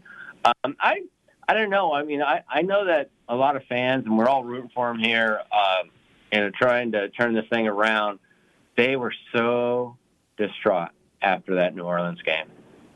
The fans were just, you know, they were just out of gas. They didn't have they didn't have much to say. They were just so disappointed. So hopefully, you know, they can turn this thing around and get a win here because I think the Jaguars have lost what five in a row now. Yeah, two and So- six. Yeah. Yeah, that's tough. You know, where you know out of the gate, everybody says, "Wow, they're back." They're look at the coaching. You know, the quarterback, all this. You know, and uh, now they just fallen flat on their face. If the Broncos can beat the Jaguars, I'm sure the Raiders can. There you go. All right. He is Jay Kornegay over at the Superbook. Uh, Jay, great stuff as always. Again, we'll be back there next Friday. I promise there will be no more days off uh, after this. Okay. World Series will be done. uh, there you go. I'll be, I'll be clocking in, reporting for duty there. And uh, no, love uh, love the Superbook. Love doing uh, do the show there. And hopefully, Jay, uh, I will. I don't want to you know jinx anything. Whatever I need to do here. Uh, hopefully, I'll be uh, rolling around there on on Monday to cash my futures ticket. Yeah, I know what's going to happen. You know, and I'm not going to try to jinx them either. But it's like, oh, sorry, I got to cancel. I got to go to the parade. I'm like, oh, okay. now he's selling nunchuck. That's what he's saying. He goes, "Hey, why don't you just stay? Why don't you just stay there? Because he didn't want to see me for you know at least another week. You know, there it is. See, see. He goes, "Stay for the parade. You got to go to the parade. You got to hang out. Yeah." So, no, I got to get Yeah. back. Got work to do. You know, I've had no. Hey, a- after being in a parade a couple months ago, you know, come on. I've already experienced the pinnacle. I was in the Aces parade. Come on. What am I going to do? Yeah, Stand on the see? side? You know, with my Astros pennant? Forget that. No, I want to get home and cash my my my ticket, my futures ticket. That's what I want to do. I want to be at the Westgate instead of being there on Crawford Street in Houston. I don't know, man. I, I my team was doing that, I think I'd just put everything on hold and enjoy it. And uh, you know, oh yeah, see, Dumb Jack got- it right. Just stay in Houston, man. We'll be fine. There you go. We got Marco. We got Marco is good. Oh, there you go. We'll see you in two weeks. Well, whatever it takes, man. There you go. All right, my friend. Enjoy the games tonight, and uh, especially World Series. Who you got? Who you rooting for, man? Let's go. You got your blue and orange on. I mean, they are Bronco colors. Hey, I had my Astros gear on yesterday, and the guy says uh, I ran into at the station here, and he goes, "Oh, you're a Bronco fan." I go, "What are you talking about?" He goes, "You got blue and orange on." And I had to turn around. And he goes, "Oh, Houston, yeah." he goes, "Uh, "Same colors." Yeah, I, I was mistaken for a Bronco fan. You like that? Like yeah, yeah. It's like well, I, no, I don't like it because the guy should know the difference. Okay. Exactly. All right. We got ours is pumpkin orange. Yours is orange orange. Pumpkin orange, orange. there you go. Orange, orange. There you go. Naval orange. There it is. Yeah. Sunshine yeah, right. Tropicana orange. Minute Maid orange. There you go. All right. My friend, appreciate the time as always, man. We'll uh, look forward Yeah. to seeing you uh, next week. All right, TC. Enjoy your time down there, man. Thanks, brother. Appreciate it. All right. I'll be back to the Westgate and hopefully bringing Mattress Mac as well, too. There you go. That would be fun. All right. Who's going to pay for that trip? You or him? Max 75 million, I think, will be paying for that Okay, trip. there you How's go. that? That- is- that's what I was hoping you'd say. That's it. Yeah. Uh, Mattress Mac. All right. Uh, the petition. What's the latest? Uh, breaking news. What is the latest number of the Mattress Mac petition to throw out the ceremony first pitch of Game Six on Saturday? Thirty-eight thousand five hundred and thirteen. And that's just within an hour. Not even. Yeah. Ridiculous. Scott Spreitzer is going to join us next. We start handicapping uh, not only tonight's uh, World Series game, but college football Saturday, NFL Sunday. Wait a second. Wait a second. Now, more from your favorite sports radio physician, Aha. the doctor, T.C. Martin. Aha. There you go. It's a Thursday. Get ready for game number five tonight between the Astros and the Phillies. Tied two games apiece. Our next guest, he was very happy. I kind of feel that uh, he he should be wearing some blue and some orange as well too. No, we're not talking Denver Bronco colors. No, no, no, no, no. Because I know he had the Astros last night, and he's very, very, very happy. And we'll see what happens tonight. We're talking about the one, the only, the handicapper extraordinaire, Scott Spreitzer, aka Scooter, as Nunchuck likes to call him. I don't know where it came from, but I'm kind of getting used to it, Scooter. Huh, Scooter McCray. How's that? Go ahead. You give me another Scooter. Let's play this game. Scooter McCray, it goes to you.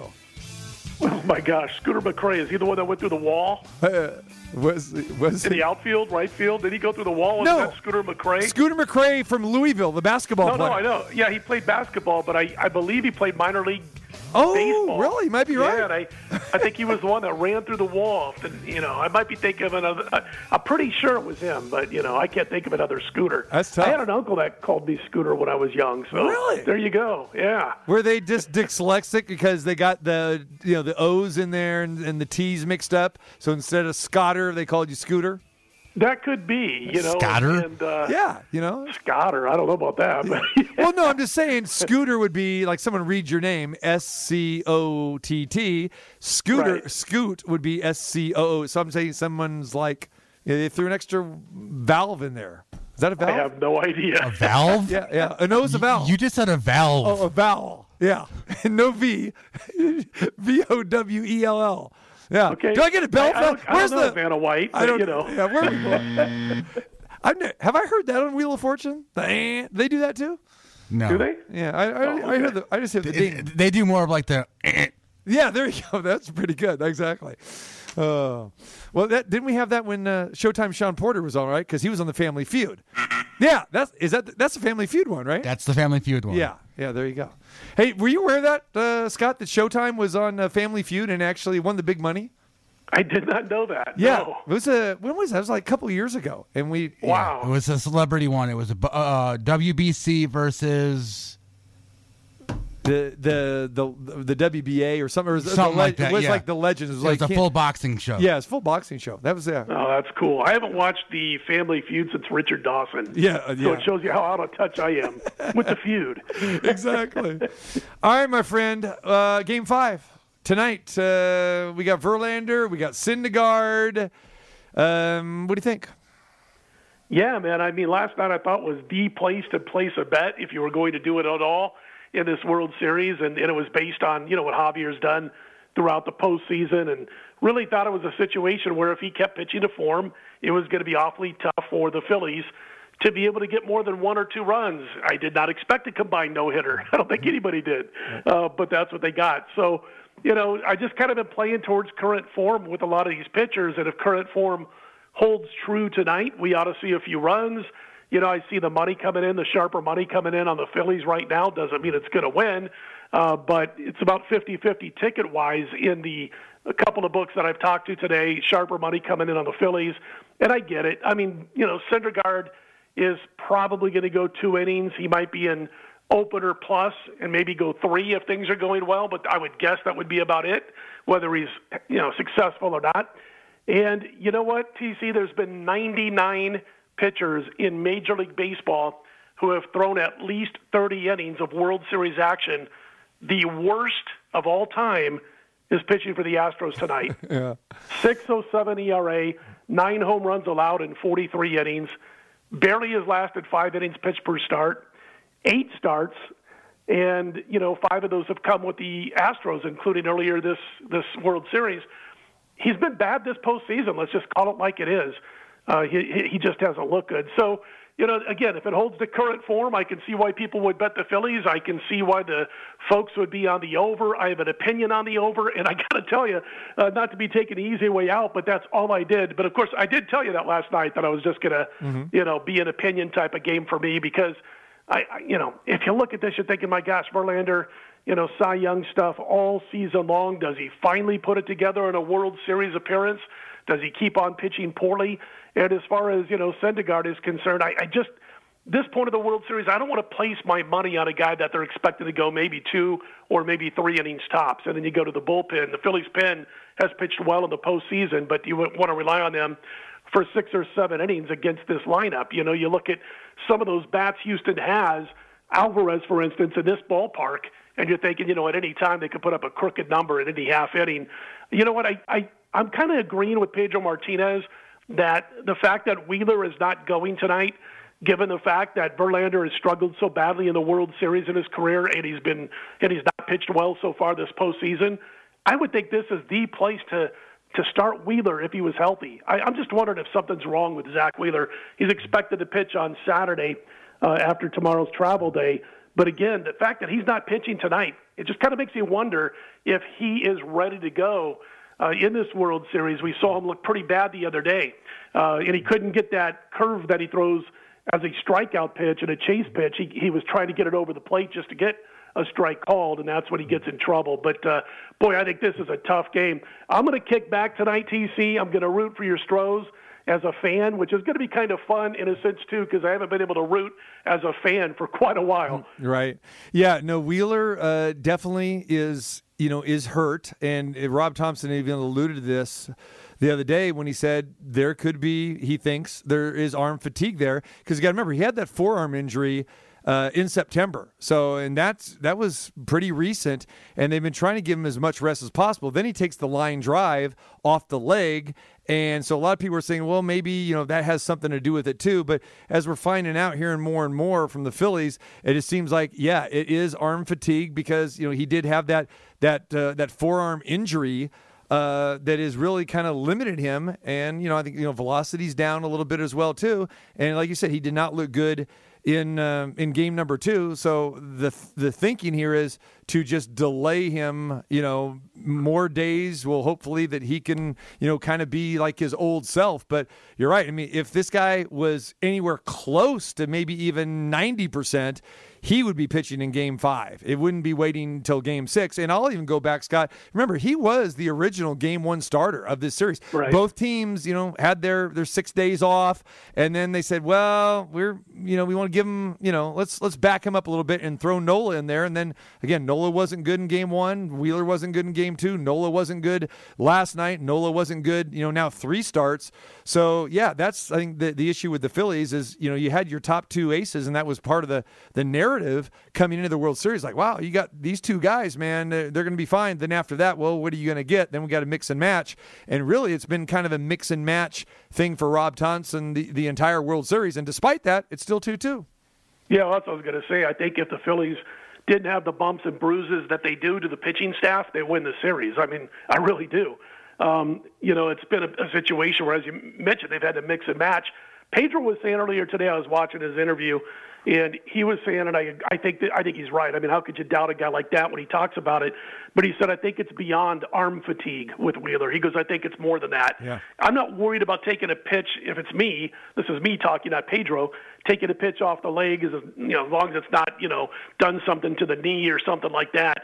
It's just something going on, you know. I think a little bit further than even arm fatigue. So I kind of agree with Pedro with that. I mean, gosh, if the Phillies were healthy, their arms, you know, I, I think they win this series probably in six. I mean, just from what you've seen thus far, uh, I think Thomson's done a fantastic job throughout the course of the uh, postseason and, of course, late in the regular season, trying to mix and match the staff a little bit. But again, I mean, it's just like if everything holds to form tonight, you know, it's it's one of those situations where Verlander has two or three good innings and gets blown up, and Syndergaard pitches well for two innings, and then it's bullpen. You know, that's why I have the opinion on the over. Um, I don't look for a guy. It's kind of funny. No matter what sport I talk about, when they talk about, hey, do you think this team is going to win a championship? I don't care if it's football, basketball, what have you.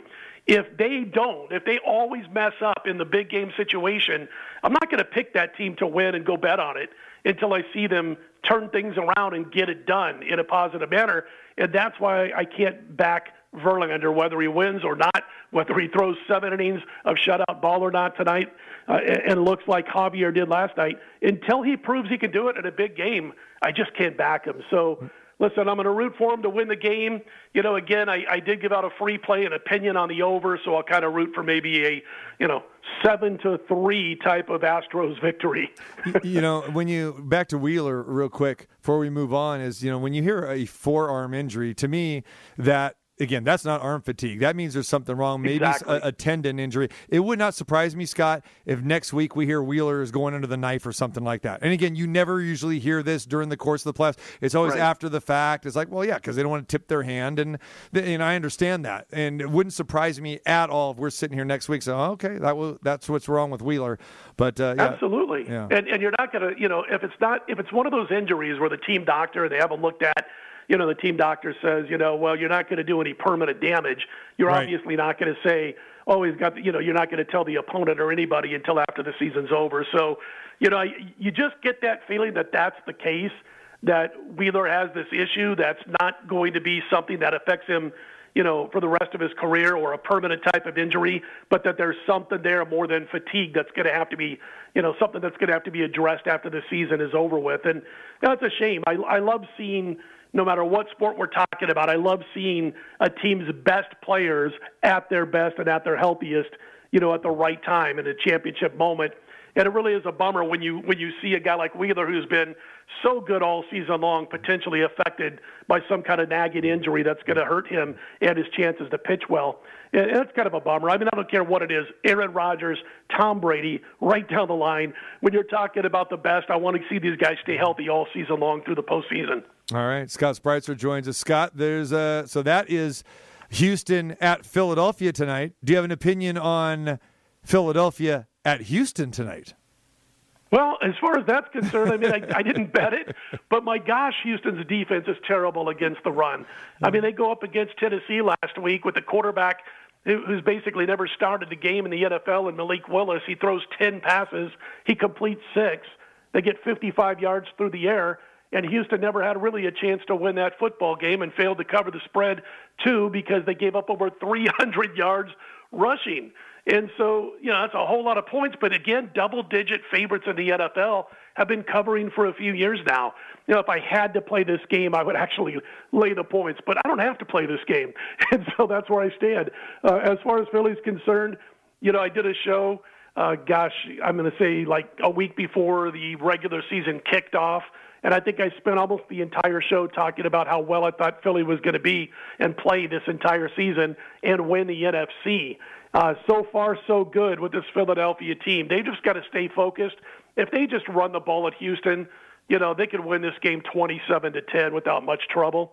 It's just a matter of just being focused and running the football. That's all you got to do against the Houston Texans. They're not going to all of a sudden, you know, find the sweet elixir and figure out how to stop a ground game. If they do, it's because the opponent isn't completely focused.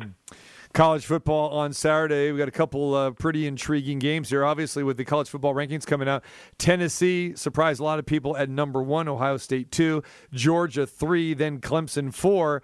Tennessee at Georgia, and the Bulldogs, despite uh, having a number three you know, ranking in these in these playoff rankings. Uh, they're an eight point favorite at home, and I got to believe Scott that that's some great bulletin board material for the Georgia Bulldogs. Like you're making us three, you're making this this, this ham and egg Tennessee team uh, come out of nowhere. Uh, you know, number one. Are you kidding me?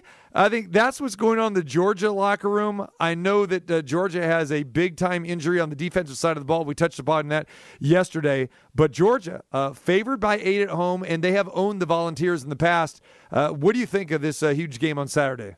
Yeah, Nolan Smith is the one you're talking about who's Yep. banged up for the dogs, and he's, you know, the big key to the sack attack. But they're, you know, Georgia's sacks are way down from, you know, this point of the season from where they were last year. But I think they got so much freaking talent on this team, so many four and five star players out there uh, that they'll be able to make up for Nolan Smith. But, you know, can I, I'm going to start with this.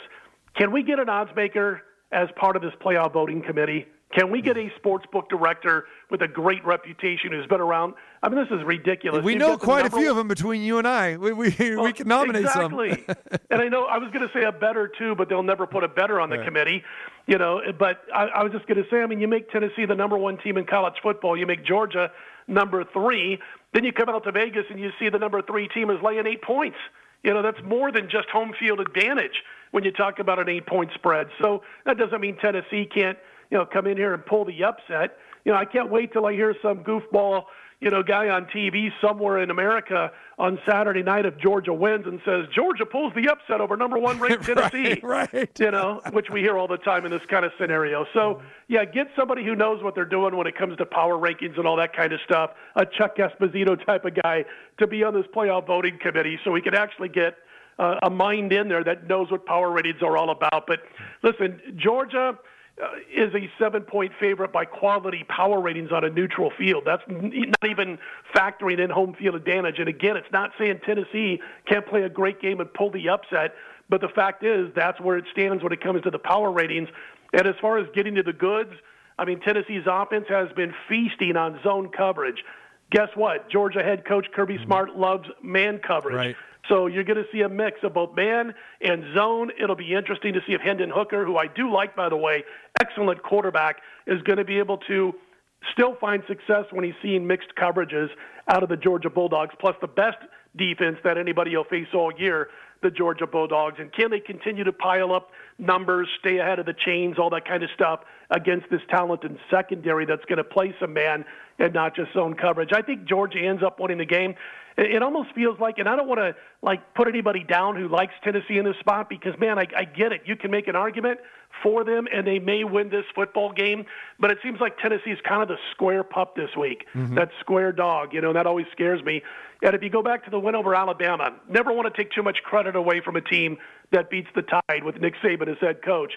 But it took a complete meltdown. Alabama, 17 or 18 penalties, you know, way over 100 yards in penalties, completely un-Alabama like, undisciplined game out of out of Alabama. It took Tennessee 110,000 fans in overtime to win by three against a Bama team that just had a complete meltdown on the field. That kind of factors into this equation. Also, I, I lean towards Georgia this week. T- uh, TC, I, I do think they get it done. I, I think it's going to be you know around the point spread, like you know 38-28. 34-24, somewhere in that neighborhood. I think this turns out to be a blowout, Scott. I think I think I think Georgia just rolls these guys for you know so many different uh, you know reasons that we you just kind of just touched on as well too. But I just think you know the motivation factor, uh, the bulletin board material, but then the matchups, and you, I think you hit the nail on the head when you talk about the man-to-man coverage. That Hooker is going to see all kinds of stuff that's going to you know maybe confuse him a little bit. I think he's going to be under pressure, and I just think that, that Georgia is the better team. They're the much deeper team, and you know a lot of times we get these SEC games where we think there's going to be closer, and then sometimes you know we just get a lot of these these type of blowout games. When I say blowouts, Right. you know two touchdowns or more. That's that's me, and I could be wrong with this, but that's just kind of my gut feeling, you know, with this game. So Yeah, uh, like I said, I, I think they, you know, they win by at least ten. So we're we're thinking along the same lines. I'm I'm just calling for maybe a little bit closer Yeah. game. But Yeah. would I be shocked if this game is 42 to 24? No, I would not. You know. give us a, a couple NFL games that you got your eye on for Sunday.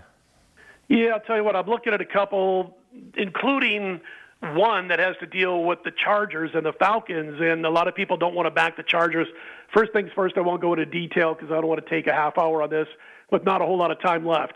But if you hear people this week talking about, here we go, West Coast team on the East Coast in the Eastern time zone, West Coast team's going to lose.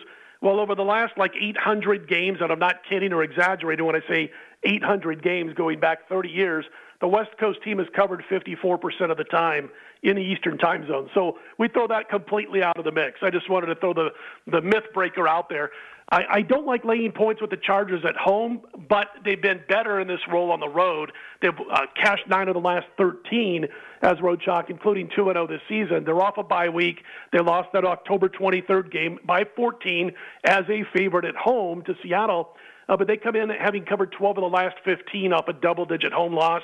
You look at the Falcons, TC, I think they're a little bit overvalued in this spot. Uh, they're off the loss to Carolina. It wasn't as close as the score would indicate. They're one of the worst teams in the NFL in a couple of key metrics that I care about uh, the most.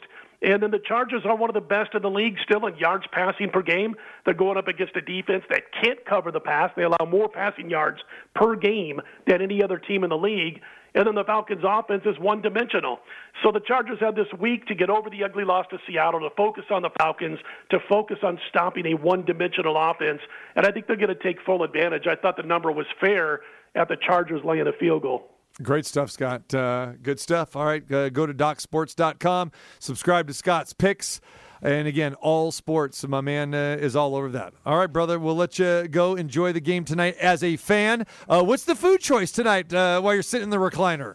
It's funny you asked that because I was listening to the commercial before I came on, and I'm thinking, boy, Freddie sounds really good for a late lunch, early dinner, and then we'll decide on dinner around 7 o'clock. But I think I'm heading to Freddie's as soon as I hang up the phone here. See, and, and that was uh, where I was uh, two hours ago, Scott. I was there. I went with the Chicago Dogs yesterday, and I thought of you because when I went to Freddy's the other day, I was I was uh, w- when I got back from Houston, I was so hungry. What I do? I did your combo. I went the oh, jalapeno Oh, yeah. pepper jack and the dog. I would, it's the Dude. first time I did them both, and I was fine. I think I'm doing it today. I've been working my butt off all day. I haven't eaten. I think I'm doing both jalapeno burger and the dog. I think I'm going for both. There you go. I wish I could join you, my friend. So, all right, brother. Uh, appreciate you, and uh, we'll talk to you uh, from H Town. And uh, don't forget to join us tomorrow morning on our MLB show on BetUS TV. Scott, myself, the base winner, have a great time. It'll be our our final MLB show. We'll be uh, recapping Game Five tonight and a preview of Saturday's Game Six. So uh, tune into that YouTube BetUS TV. Right, Scooter? All right, buddy. Take care. See you later. There he is, Scott Spreitzer. All right, want to thank Scott for joining us, Jay Kornegay over at the Westgate, and Sam Gordon. And what happens? My phone goes off in the middle of that interview from Mattress Mac. There it is. Calling me from the field there. So there we go. Hour before game time. Four, 44,045 people. He's probably calling because, hey, thank that Nunchuck for voting for me, or, you know, getting that petition going. I All right. didn't get it going. I know. I wish I did. All right, programming note. I will be in Houston tomorrow. Marco D'Angelo will be in studio here tomorrow. We'll be back at the Westgate next Friday. Appreciate everyone for joining us. Go to the website, check everything out. The current interviews, the past interviews. Our interview with Mattress Mac still up there. Go check that out. Great stuff there. We'll get ready for game number five the World Series. I will be back with you on Monday, or if it goes game seven, maybe not till Tuesday, because game uh, seven would be Sunday night. Monday might be a travel day. We'll see. All right. So keep it tuned to tcmartinshow.com on Twitter. Follow along at tcmartin21. Have yourself a good one. Enjoy the game tonight. Enjoy the games over the weekend. Join Marco D'Angelo in for me tomorrow. And we'll catch you next week right here. Have yourself a good one and enjoy.